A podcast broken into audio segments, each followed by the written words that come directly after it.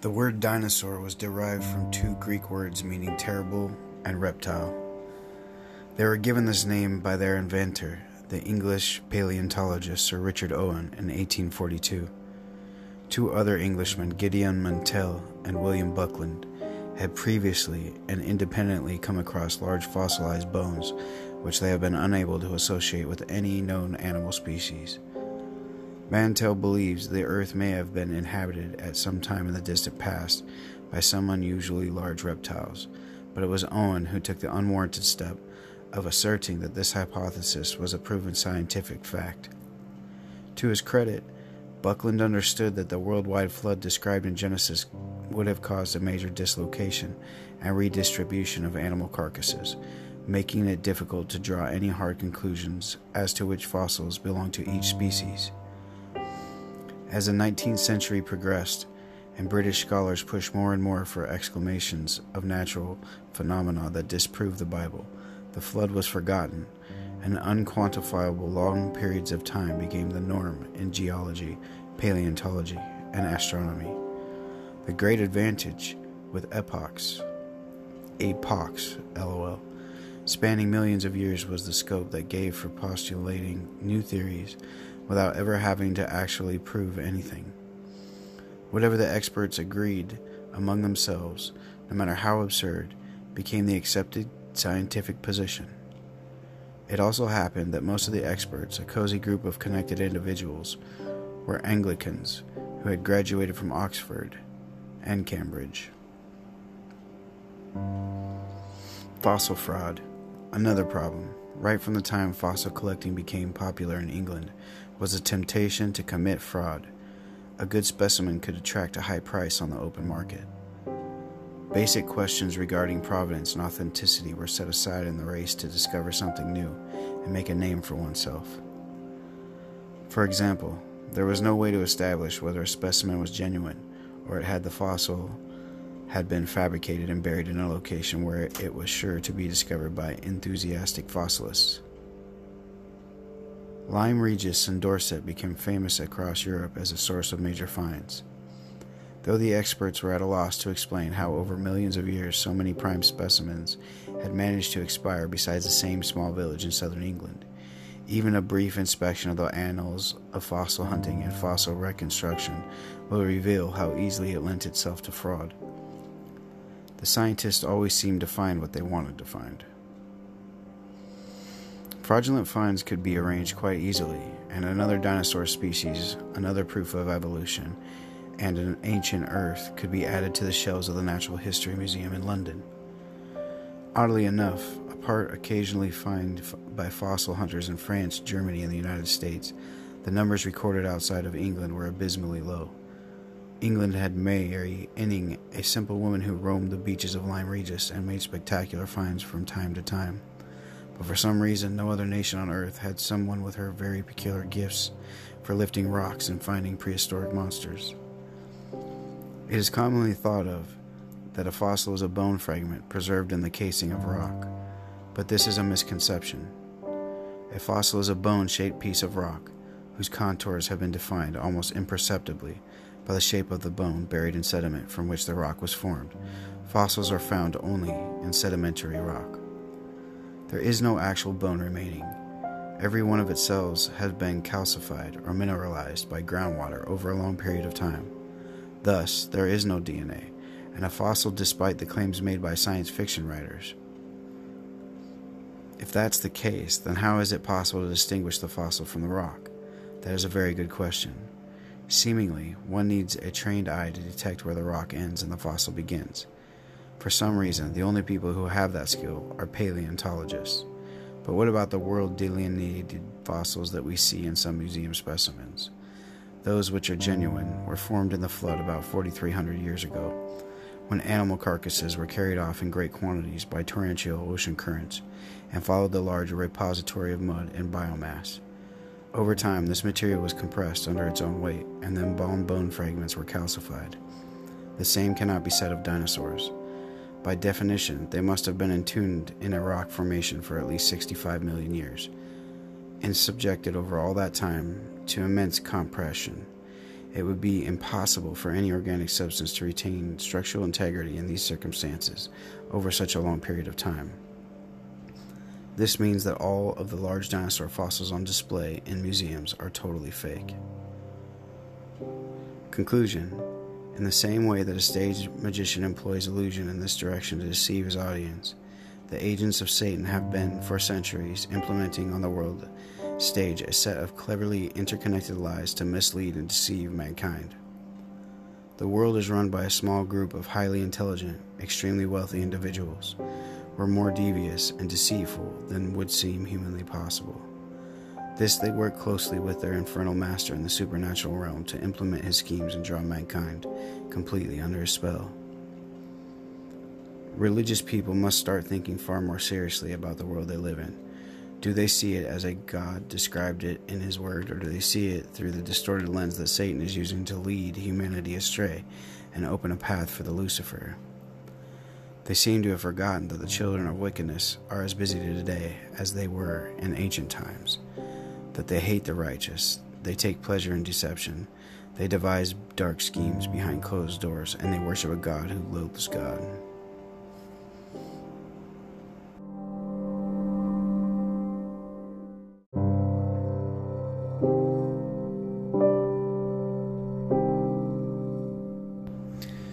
What this article makes me think of is all the research I've done over the years and the age old adage beware the rabbit hole and its unknown depths. At some point, you come to the conclusion that the rabbit hole is adequately named and spans untold generations, with layers upon layers of secret societies and governments inside of governments with wheels inside of wheels. Such a coordinated effort over such a vast expanse of time still carried forward to the present with single minded determination. Always the same agenda, though, changing names and societies like a snake sheds skins, demonizing their leavings. History is a set of lies agreed upon. We have no idea of the truth. The Smithsonian, for example, one of our greatest institutions respected for gathering our cultural heritage, our history, but known for hiding it instead. We hear of vast hordes of knowledge wiped out again and again in stories like the Library of Alexandria, or hidden away from us like the Dead Sea Scrolls or the miles long Vatican Archive. Our cities are now built on top of each other. Seattle is one I've been to personally, grinding any trail of our history behind us into the dust. Zecharia Sitchin said in his book, Stairway to Heaven. Forgery as a means to fame and fortune is not uncommon in commerce and the arts, in science and antiquities. When exposed, it may cause loss and shame. When sustained, it may change the records of history. The scope and entirety of this is truly awe inspiring, spanning generations and crossing cultural barriers, defying the ebb and flow of time itself. Who can maintain a generational plot since time immemorial? Well, folks, we have a source of information for this. After all, he only left you basic instructions before leaving Earth. Satan, the devil, whatever you want to call him.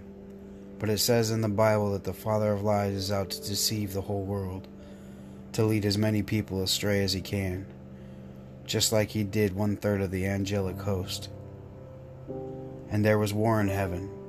Michael and his angels fought against the dragon, and the dragon and his angels fought back. But he was not strong enough, and they lost their place in heaven. The great dragon was hurled down, that ancient serpent called the devil or Satan, who leads the whole world astray. He was hurled to the earth, and his angels with him. Revelations 12:7. In my opinion, the best way to confuse the world or to lead it astray is to hide or confuse its past. A washed pig returns to the mud.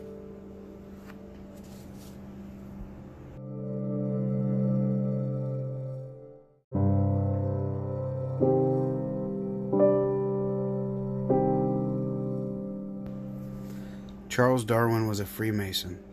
His grandfather, his son, and himself all became Freemasons in Scotland. Freemasonry is one of the secret cults hiding Luciferian worshippers and has been since the 1700s.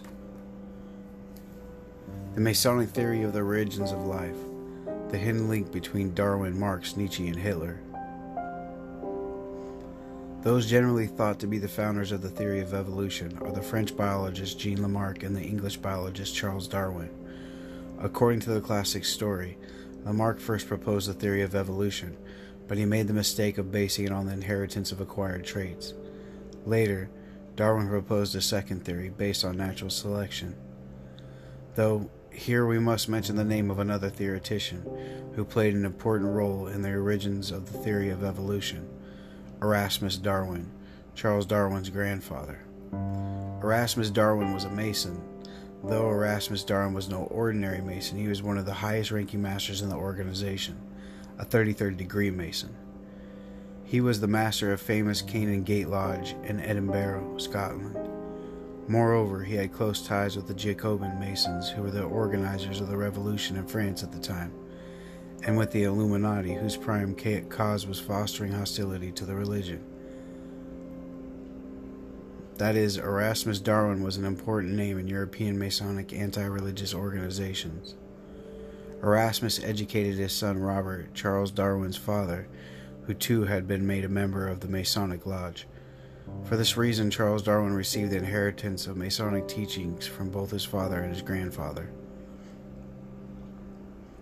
Erasmus Darwin hoped to have his son Robert develop and publish his theory, but it would be his grandson Charles who would undertake the enterprise.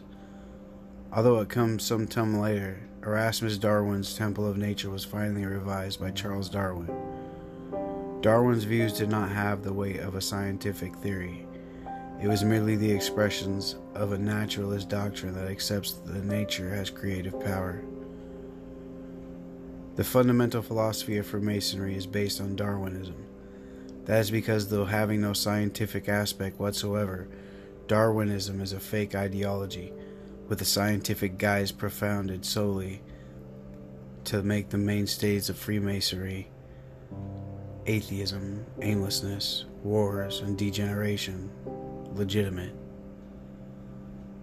The Mason magazine, printed in Turkey by the Freemasons, explains why they support evolution theory as follows.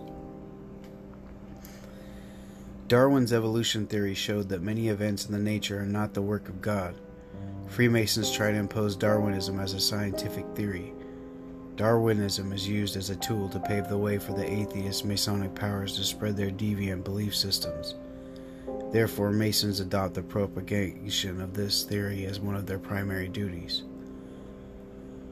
Mason magazine refers to this Masonic duty as the greatest humane and Masonic duty we all own is to hold on to the positive science to spread this belief among people and educate them with positive science, Darwinism, by adopting the view that this is the best and only way in evolution. An important example which proves the fact that Darwinism is one of the biggest deceptions of Freemasonry is a resolution carried out in a Mason meeting. The 33rd degree Supreme Council of Mizraim, Freemasonry at Paris, reveals in its minutes its promotion of evolution as science, while they themselves scoffed at the theory.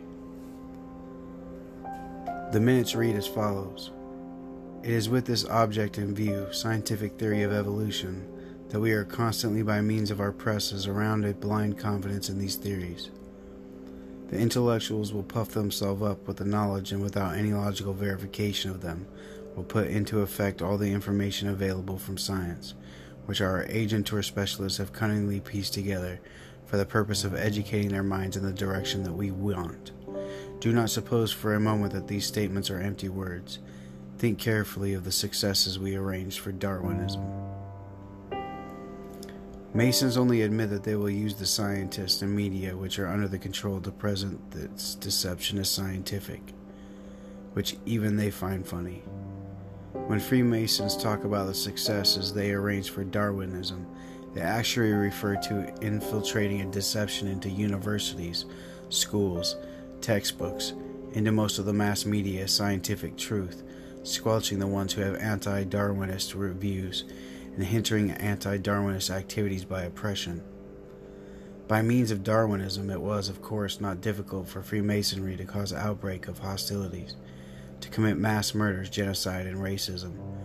Freemasonry drifted the world into a horrible disaster by means of various senior Freemasons by making Darwinist ideology a basis to its objectives, and by brainwashing methods. This horrible plot caused more than 350 million lives. They experienced the destruction of two world wars without understanding what was going on. In the secret cult of the order, Antony Sutton states, both Marx and Hitler had their philosophical roots in Hegel. It is here that one arrives at the Hegelian nexus where Darwin, Marx, and Hitler intersect. Recall that Nietzscheism, Darwinism, and Marxism were all mentioned together in the Protocols of the Wise Men of Zion. This was no accident. Nazism, a variant of fascism, sprung from not Nietzscheism. Communism sprung from Marxism. Both were based on the Hegelian principles. Moreover, both were scientific dictatorships, legitimized by the science of Darwinism. The interest of both Hitler and Marx in Darwinian evolution is a matter of history while he was living in London, Karl Marx attended lectures on evolutionary theory delivered by T.H. Huxley. Recognizing the odd synchronicity between the communist concept of class war and the Darwinian principle of natural selection, Marx sent Darwin a copy of Das Kapital in 1873. Enamored of evolution, Marx asked Darwin for the permission to dedicate his next volume to him. However, fascism or Marxism, right wing or left, why the foundation for each of these roads is Darwin's theory of evolution. In fact, in Evolution and Ethics, Keith candidly stated, The German Fuhrer, Hitler, as I have consistently maintained, is an evolutionist. He has consciously sought to make the practice of Germany conform to the theory of evolution. Keith, Evolution and Ethics, 230. In both the case of communism and Nazism, the result were enormous bloodbaths. This is the natural consequence of Darwinian thinking and the legacy of the scientific dictatorship. In applying the ideas of Darwin, both communists and fascists have murdered millions. Both of these groups find their origins in the elite, the Illuminati, who are still pursuing the same objectives today. According to the Darwinian mantra of survival of the fittest, victory will demand bloodshed. Atheistic Freemasonry infiltrated the masses under the appearance of Darwinian and led millions of people to be murdered. The system of Satan himself ruined nations and became the primary perpetrator of massacres against believers. The method of this system has always been tried to be shown as reasonable and thought to be shown to have a scientific base under the veil of evolution. The fact is, however, apart from being bereft of a single scientific proof, every scientific evidence once again demolishes this theory. The fact that Darwinism is a great deception is a certified, proven fact.